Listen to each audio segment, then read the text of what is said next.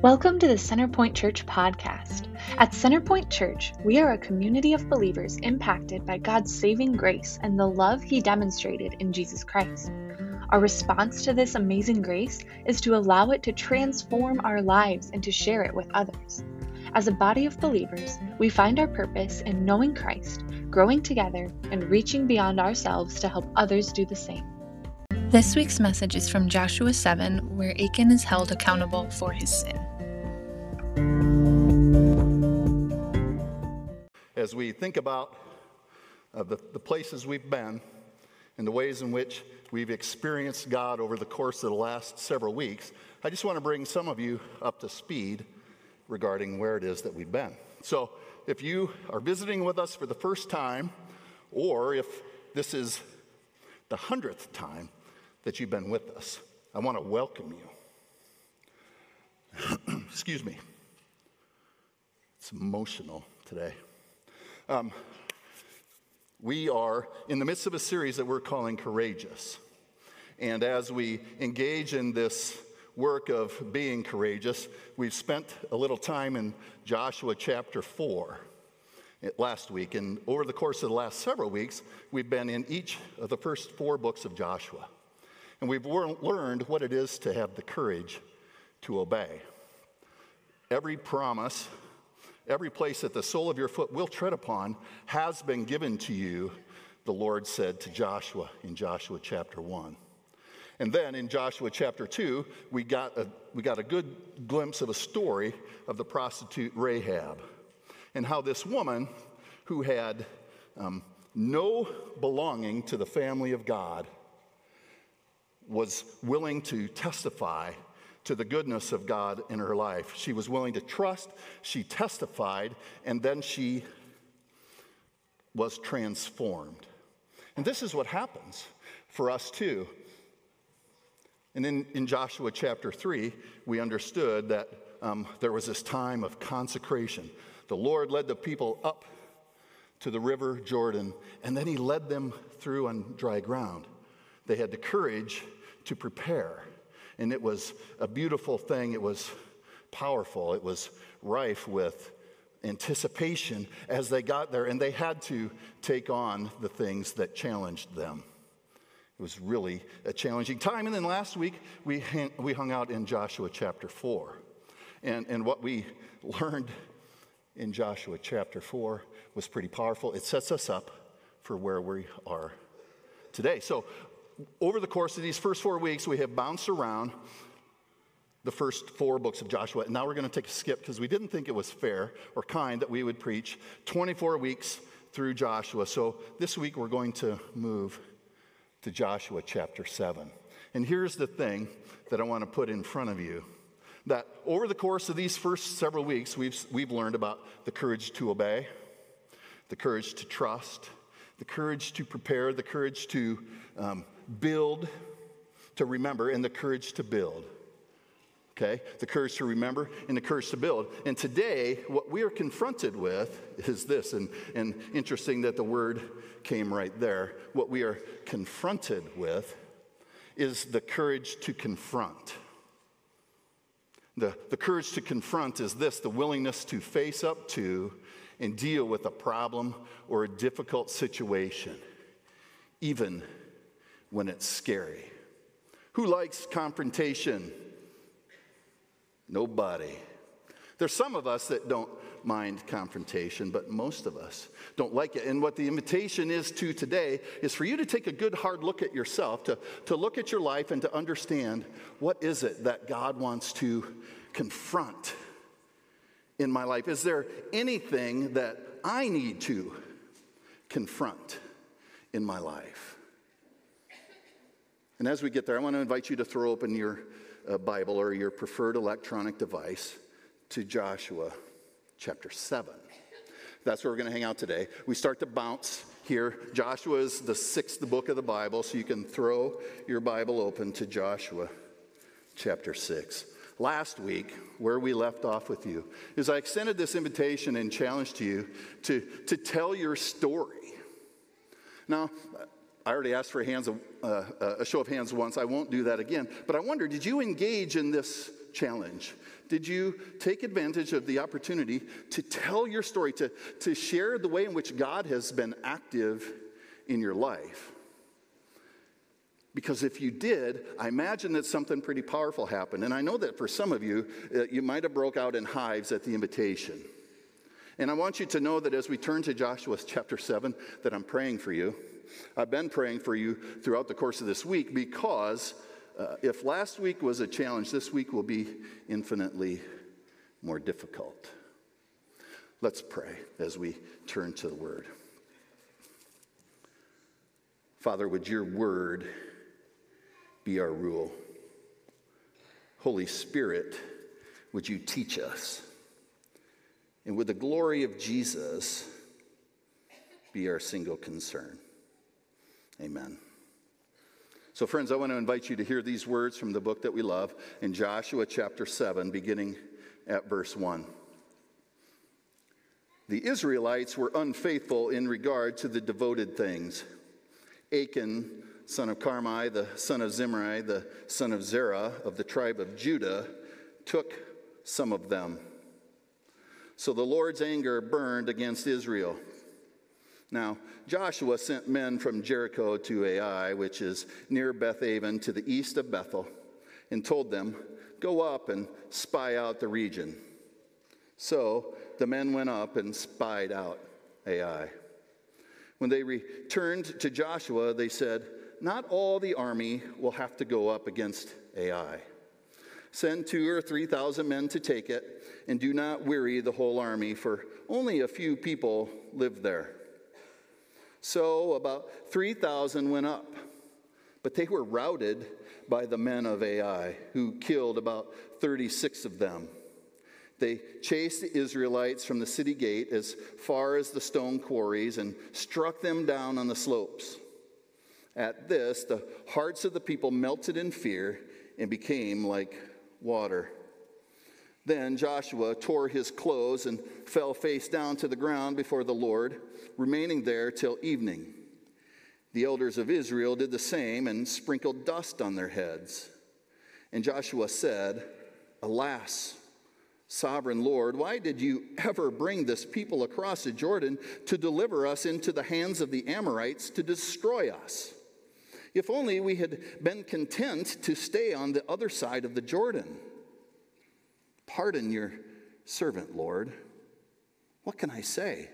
now that Israel has been routed by its enemies. The Canaanites and the other people of the country will hear about this, and they will surround us and wipe out our name from the earth. What then will you do for your own great name?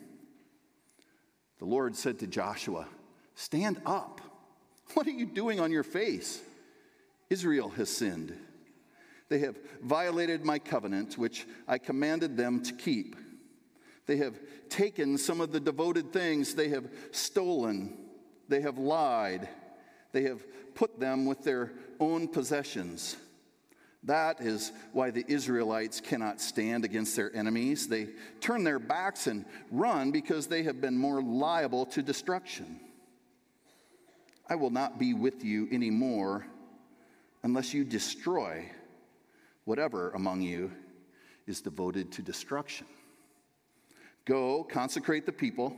Tell them, consecrate yourselves in preparation for tomorrow, for this is what the Lord, the God of Israel, says There are devoted things among you. Israel, there are devoted things among you. You cannot stand against your enemies until you remove them. In the morning, present yourselves tribe by tribe.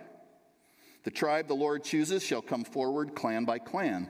The clan the Lord chooses shall come forward family by family, and the family the Lord chooses shall come forward man by man. Whoever is caught with the devoted things shall be destroyed by fire, along with all that belongs to him. He has violated the covenant of the Lord and has done an outrageous thing in Israel. Early the next morning, Joshua had Israel come forward tribe by tribe, and Judah was chosen. The clans of Judah came forward, and the Zerahites were chosen. He had the clan of the Zerahites come forward by families, and Zimri was chosen Joshua had his, his family come forward, man by man, and Achan, son of Carmi, the son of Zimri, the son of Zerah of the tribe of Judah, was chosen. Then Joshua said to Achan, My son, give glory to the Lord, the God of Israel, and honor him. Tell me what you have done. Do not hide it from me. Achan replied, It's true. I have sinned against the Lord, the God of Israel. This is what I have done. When I saw in the plunder a beautiful robe from Babylonia, 200 shekels of silver, and a bar of gold weighing 50 shekels, I coveted them and I took them. They are hidden in the ground inside my tent with the silver underneath. So Joshua sent messengers, and they ran to the tent, and there it was, hidden in his tent with the silver underneath.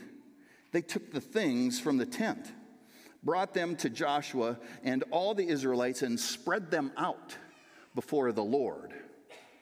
Then Joshua, together with all Israel, took Achan, son of Zerah, the silver, the robe, the gold bar, his sons and daughters, his cattle, his donkeys and sheep, his tent, and all that he had to the valley of Achor. Joshua said, Why have you brought this trouble on us? The Lord will bring trouble on you today.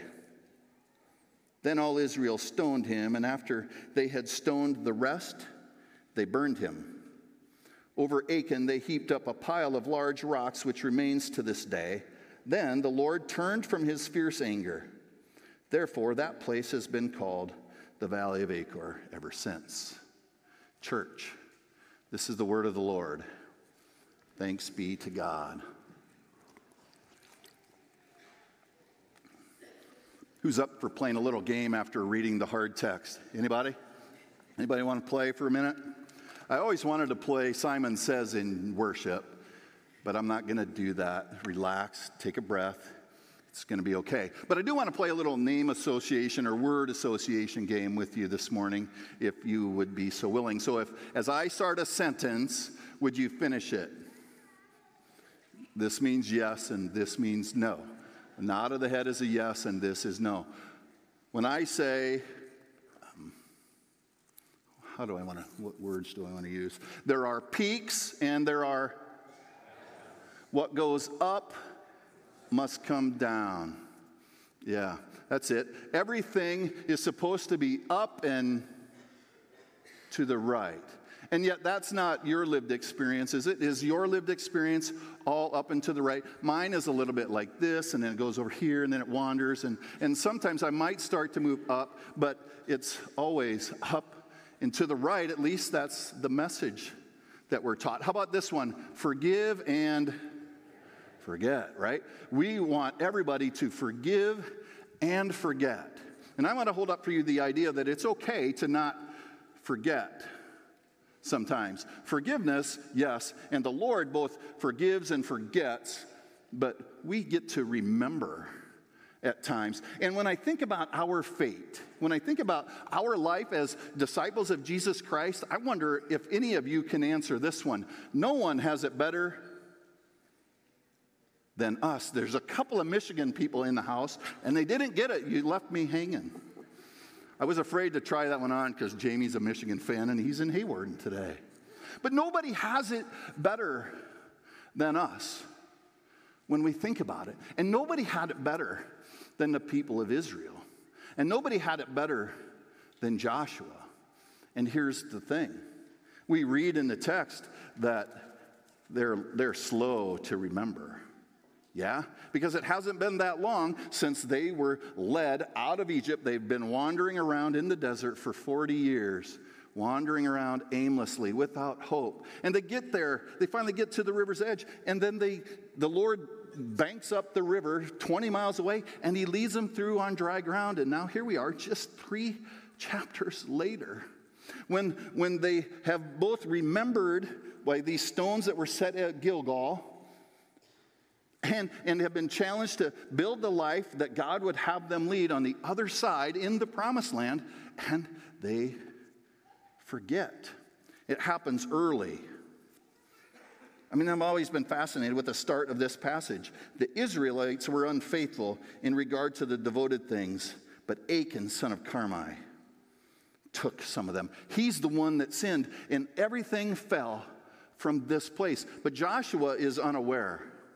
Joshua doesn't know that the people of Israel have been unfaithful because what Joshua set out for them to do, everything has been up and to the right since Joshua took charge. Yeah? I mean, if you look back through the first six verses or the first six chapters of the book of Joshua, the Lord has been super faithful to the, to the Israelites and to Joshua. And the people have actually done the things that Joshua encouraged them to do. This morning, we picked this up just after they have conquered the city of Jericho. I mean, they won this mighty battle, and now here we are, and they make this transition. And something happens. I mean, I think it all often happens for us too, right? Where we get confused, maybe we puff up our chests and we don't know exactly how it is that we are supposed to be with success. And they go to the city of Ai, they go to this region, and they don't need anybody to win this battle.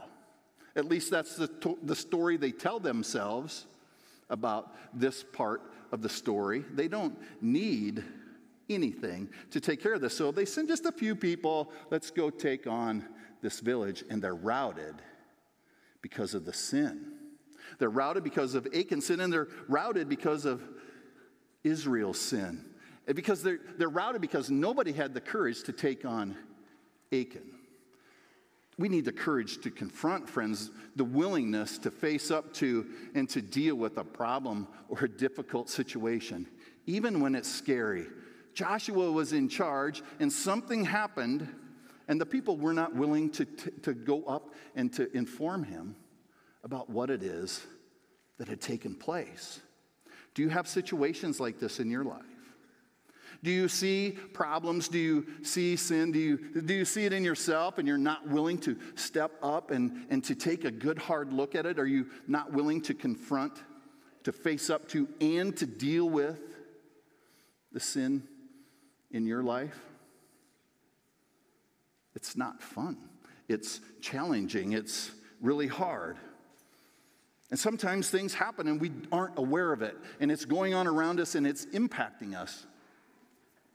I wonder, do you think, I wonder if you're like me, did you, have you believed that your sin only impacts you?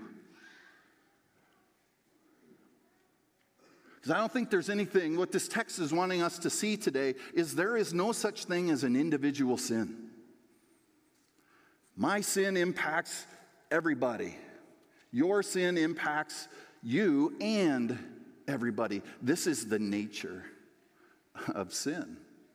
There's, there's impact, and, and Joshua is dumbfounded by it because he doesn't know what's happened.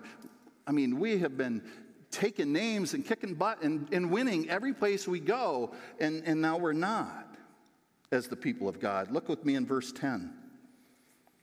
The Lord said to Joshua, Stand up. What are you doing on your face? Israel has sinned. They have violated my covenant, which I commanded them to keep. They have taken some of the devoted things, they have stolen, they have lied, they have put them with their own possessions. And then we read just a couple of verses later the worst thing that we could possibly hear. It's there, it's here on the screen for you right now in verse 12. I will not be with you any longer unless you destroy whatever among you is devoted to destruction. The Lord says to Joshua, I will not be with you any longer unless you destroy these things. There's a mess in your house, Joshua, and you don't know it. Look around, do some digging, find out what the problem is. And the problem, so then the Lord says to Joshua, Go consecrate the people. Consecrate yourselves in preparation for tomorrow, for this is what the Lord, the God of Israel, says. There are devoted things among you, Israel. You cannot stand against your enemies until you remove them. What are the devoted things, do you suppose? What are these things? I mean, I think my understanding as I'm studying the, this idea, these words, the, the devoted things are the things that belong only to the Lord. They are for the Lord's sake, they are for the Lord's glory, but they're also things that can just be destroyed because God wants to destroy these things. But they're the Lord's, and this is the deal. We can't take things and, and take glory from the Lord just because we feel like it, because we want something, because we see it.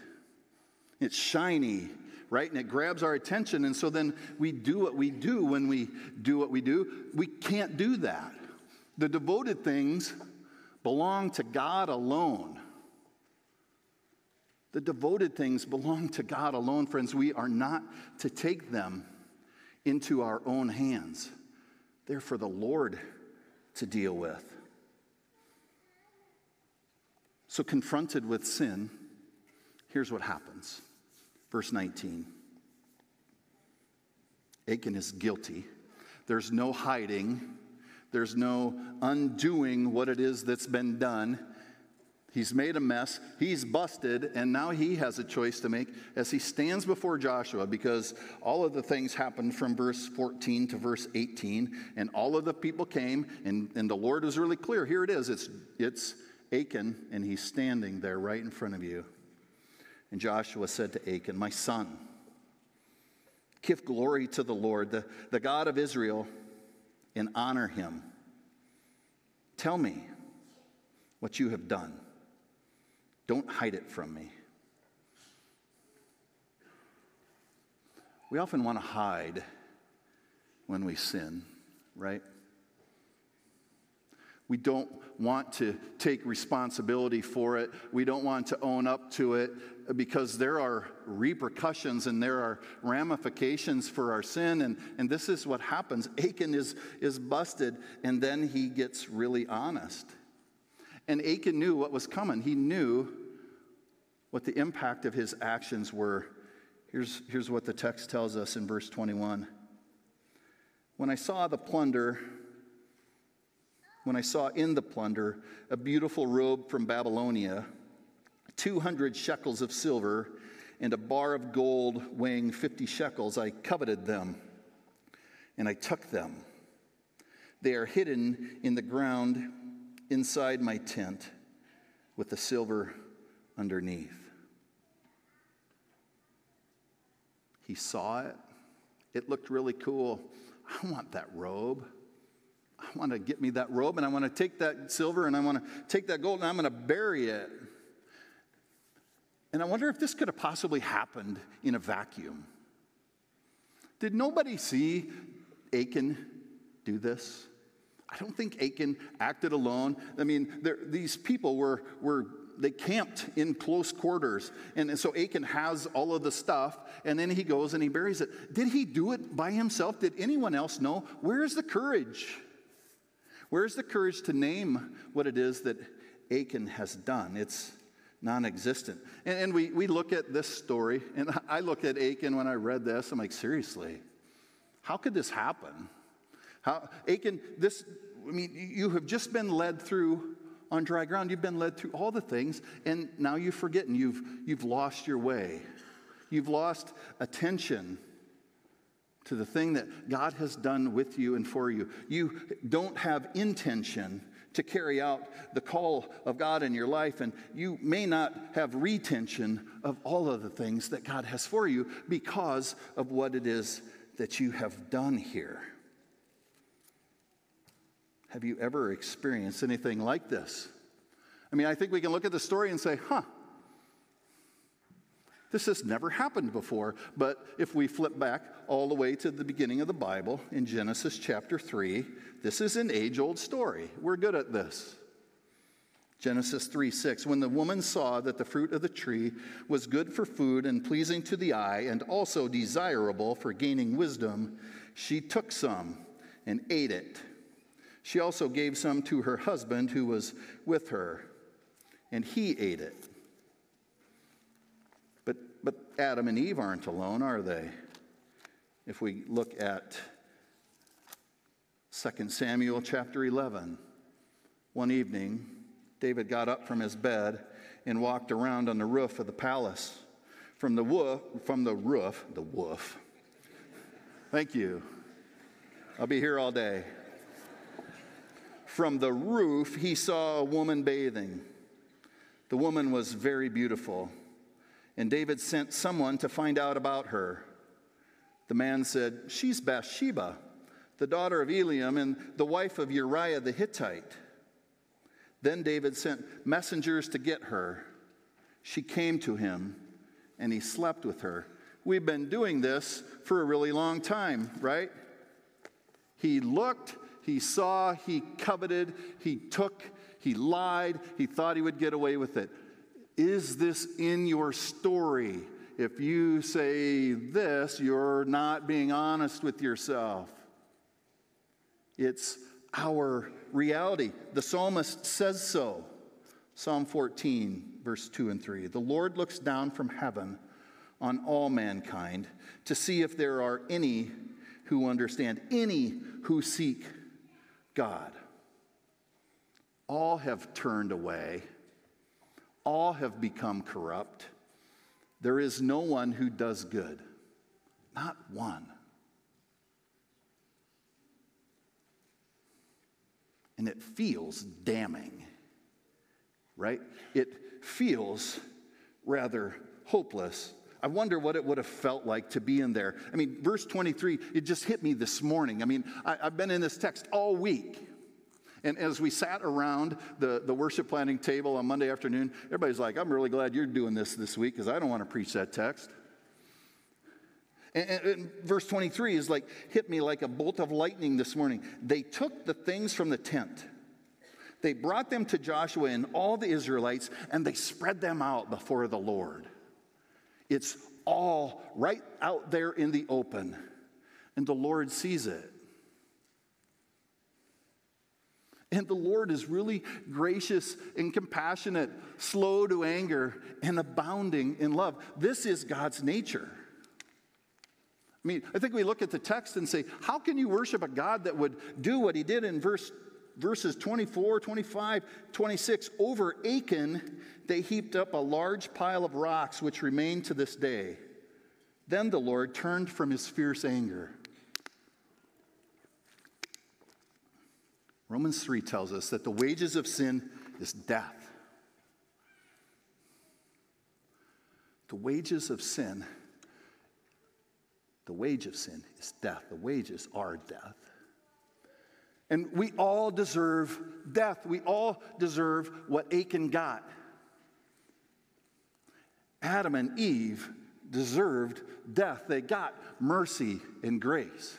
David deserved death. He got mercy and grace the people have experienced all kinds of mercy and grace as they whined and complained their way through Egypt to the promised land. And then God gave mercy and grace. And last week we saw how there were these 12 stones set up at Gilgal, which is mercy and grace. It would help them remember what it is that God has done for them. And what I want to hold up for you today is this idea that this heap of stones, this, this pile, that is heaped up on this dude Achan is mercy and grace. But he's dead. Yep, he got what he deserved. And it's mercy and grace to us because each one of us, that, that it's still there to this day, the text tells us. Every time we see it, we're reminded that he, the wages of sin is death. So maybe we shouldn't do that. Maybe we should stop doing the thing we do that has us away from the Lord. And so here, here's the invitation and challenge. So if last week, if your invitation was to testify, to, to tell your story to somebody else, here's your invitation this week. Have the courage to confront sin in your life. I need to have courage to stand before the Lord and just rip open my chest cavity and say, okay, God, take a look. Sounds like a blast, right?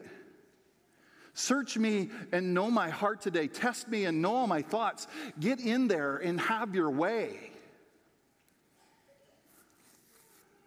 And I want to tell you that the road to transformation, the road to the fully alive life, isn't going to happen until you have the courage to confront sin in your own life.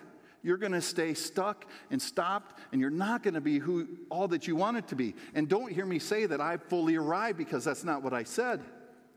I get to throw open my chest too and say, okay, God, look, look around. And I've done a fair amount of it.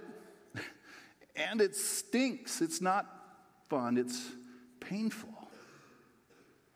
But it's the way, it's the invitation that the text is giving us.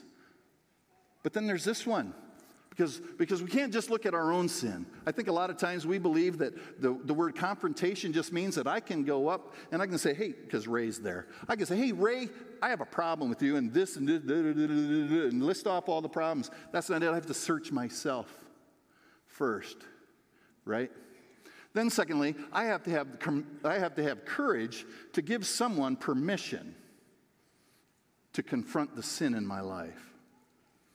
Is there anyone in your life that challenges you? Or do you just get to do whatever it is you want to do whenever you want to do it?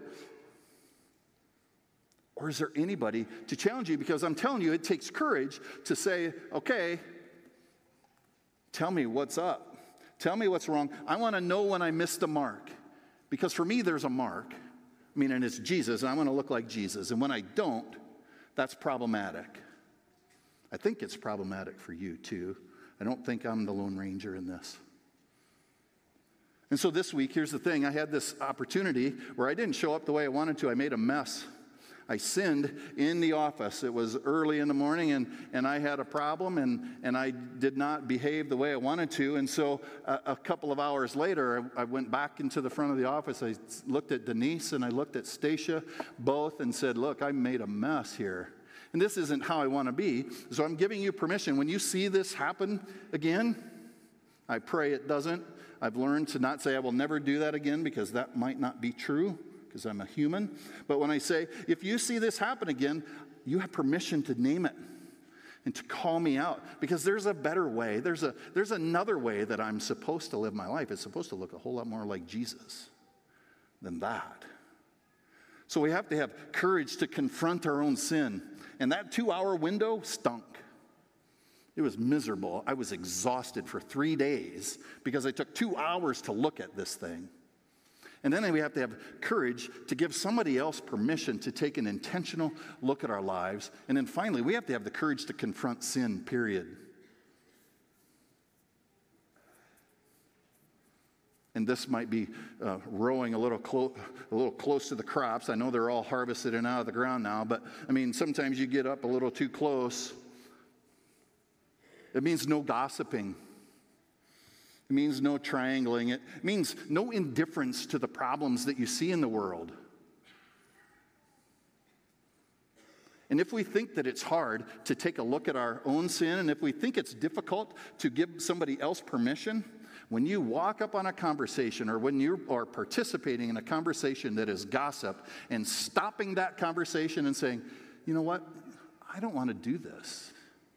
Can, can we not do this? Is there another way? That's hard. And I think it's the work. I think it's your responsibility. And maybe when you're angry or upset or disappointed in Jack, you don't go talk to Jill about it. Maybe you just go right to Jill and have the conversation. No more triangling. This doesn't work. This isn't the way of Jesus. This is the way of Jesus. No more triangling church. When you have a problem, come talk to me. Go talk to the person you have the problem with. Don't go here to here to here. It doesn't work. And let's not be indifferent to sin because this is this is this is it. This is what gets in our way. If we're going to be the, the, the community of people that God has called us to be, we have to be willing to step into it and say, hey, look, I don't know if we're doing the thing. You're off center. You're missing the mark. If we're going to make Christ known, this is what we have to do. Have the courage to name your sin. Have the courage to give somebody else permission to enter into your sin. and to call it, to name it for what it is, and then have the courage to just name it, period. Let's not stand by and allow this to happen any longer. Let's, let's see the gift that this heap of stones is. Let's, let's see that the, what the goodness and the graciousness of God is, and the fact that there's a stone, and He's reminding us that's not the way, there's a better way. And together, if we do this, if we confront sin, we'll make Christ known in profound ways, in powerful ways. And that's your invitation. Let's pray.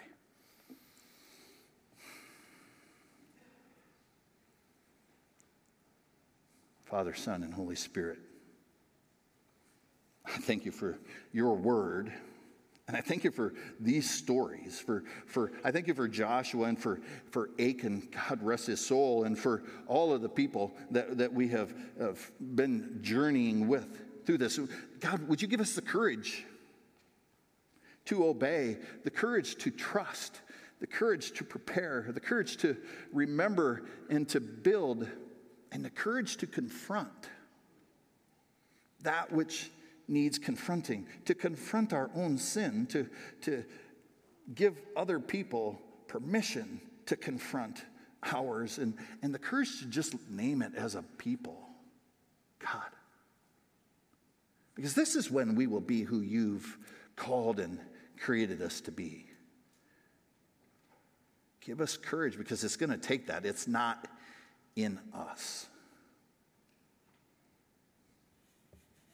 Grant us courage, O Lord.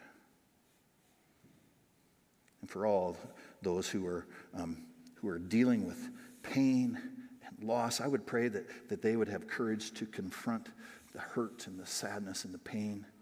I would pr- pray for those who are hospitalized or who have been hospitalized. I pray that you would give them courage to confront all of the feelings that they haven't laid bare before you and, and their family in this week. God, would you give us great courage to confront all the things that are in us that keep us from right relationship with you? In the name of the Father, and the Son, and the Holy Spirit. Amen.